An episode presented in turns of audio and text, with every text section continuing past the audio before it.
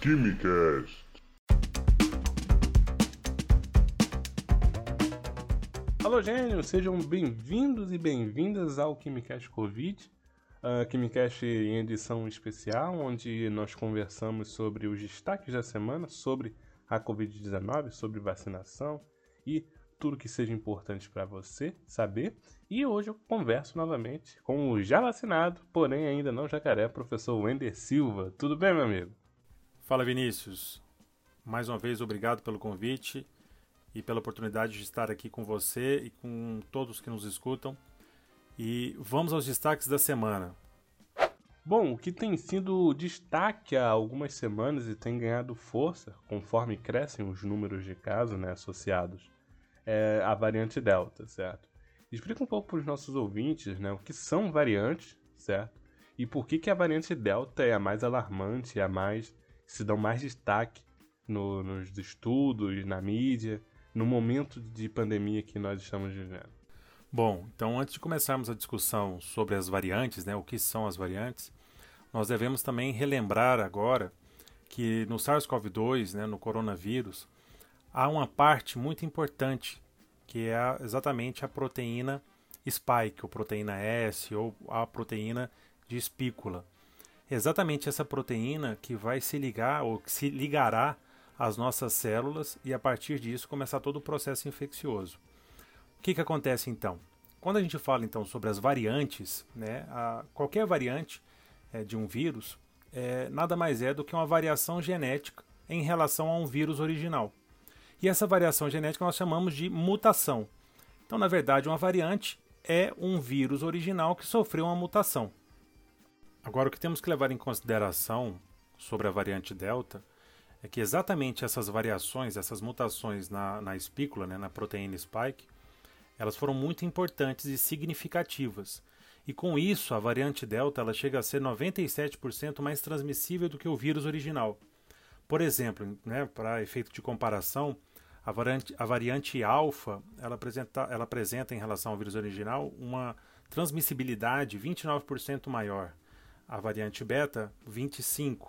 A gama, né, que é a P1, que ficou é, prevalente aqui no Brasil nos primeiros meses desse ano, 38%.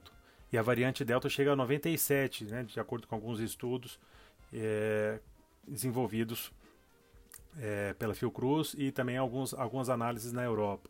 Então veja a, o potencial né, negativo, impactante que a variante Delta pode ocasionar se ela se torna uma, uma, uma cepa, uma variante é, prevalente aqui no Brasil. É, em apenas três meses, né, por exemplo, a variante Gama, que é a P1, ela causou toda essa segunda onda devastadora aqui para nós. Agora imagina uma variante 97% mais transmissível que o vírus original. É, nós iremos saturar novamente os hospitais e, consequentemente, é, gerar aqueles picos de mortes e de casos, e isso é bastante complicado. E o que tem que ser levado em conta também é que, mesmo a, a variante Delta está se, é, que está se tornando né, prevalente é, em todo o mundo, países com, com taxas de vacinação mais avançadas mesmo tendo vários casos, né, um pico de casos, os números de, de, de mortos, né, ou de mortes, elas é, estão menores. É, então, consequentemente, fica muito mais nítido a, a importância da vacinação. Bom, a gente tem visto países com altas taxas de vacinação e mesmo assim passando por uma explosão de casos, justamente por causa dessa variante Delta. É uma variante mais transmissível mas é, temos poucas mortes frente a um grande número de casos. Isso já mostra um pouco da eficiência da vacinação, certo, professor? A gente tem alguns números assim de que mais de 90% das entradas com sintomas respiratórios agudos nos hospitais dos Estados Unidos são de pessoas que não tomaram nenhuma das doses da vacina. Então é sempre importante destacar para tomar a vacina e que a eficiência máxima da vacina, da maioria delas, é obtida tomando as duas doses para AstraZeneca, para Coronavac, para Pfizer, exceto para Janssen, né, que é só uma dose única, enfim. É bem importante a gente ter essa conscientização sobre segunda dose, não é, professor? Então isso mostra de forma bem, bem clara e evidente a importância e o papel da vacinação nesses países. Então o que, que tem, o que deve ser reforçado aqui agora, a partir de estudos que já foram publicados? Vacinas com regime de duas doses, ele deve ser completo. O que, que isso quer dizer? Que todo mundo deve tomar as duas doses. Nesses estudos, é, foram também mostrados que apenas uma dose ou com uma dose, o nível de proteção é muito baixo.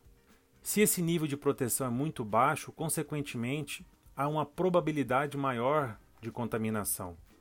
Você pode se contaminar mais facilmente e, evidentemente, em alguns casos, os, os sintomas podem ser mais brandos, mas o nível de proteção para hospitalização e até mesmo para mortalidade, ele é relativamente baixo com uma dose. Então, o que, que deve ser, o que, que a gente deve ressaltar? É, qual que é o, o recado? Temos que tomar a segunda dose. A gente não pode esquecer ou, ou simplesmente achar que com uma dose já estamos protegidos e relaxarmos com as medidas ou com os cuidados usuais. Nós temos que manter os cuidados e nos vacinarmos com duas doses, é claro, quando a vacina é de regime é em regime de duas doses, né? Então, com uma dose apenas, a proteção é baixa. Com duas doses, ela já é muito satisfatória e protege contra essas varian essa variante Delta. O que deve ser levado em conta também, é, quando se fala dessas, dessas variantes e das proteções que as vacinas dão, em, é, de modo geral, é, há um decréscimo na eficácia dessas vacinas. Então, mais uma vez, eu reforço que, além da vacinação, devemos manter os cuidados usuais: distanciamento, uso correto de boas máscaras e higiene, principalmente. No caso da vacina da Janssen, né, da Johnson Johnson, o regime é de dose única. Né? Alguns estudos já estão sendo realizados, nenhum foi publicado. É, então a gente tem que ficar bastante atento as publicações e as novidades que virão a respeito da vacina da Janssen. E com relação a algumas é, informações, notícias que estão sendo vinculadas, vamos ter cautela antes de tomarmos, é, por conclusão, apenas reportagens. Vamos observar e vamos ler com atenção os artigos e os estudos quando publicados. Pessoal, acompanhe o trabalho do professor Wender Silva nas redes sociais. É mais exatamente no Instagram, no arroba. W-E-N-D-E-R underline W-A-T-S. Vai estar aqui no link da descrição, tranquilo? Professor, muito obrigado pelos esclarecimentos e nos vemos na próxima. Bom, Vinícius, eu que agradeço a oportunidade mais uma vez, o convite. É sempre bom estar aqui discutindo e esclarecendo dúvidas pertinentes. Agora o recado é: tome a vacina que tiver à sua disposição. Vacina boa é vacina no braço. Se proteja, mantenha ah, os cuidados usuais e, consequentemente, é, não se exponha de forma desnecessária.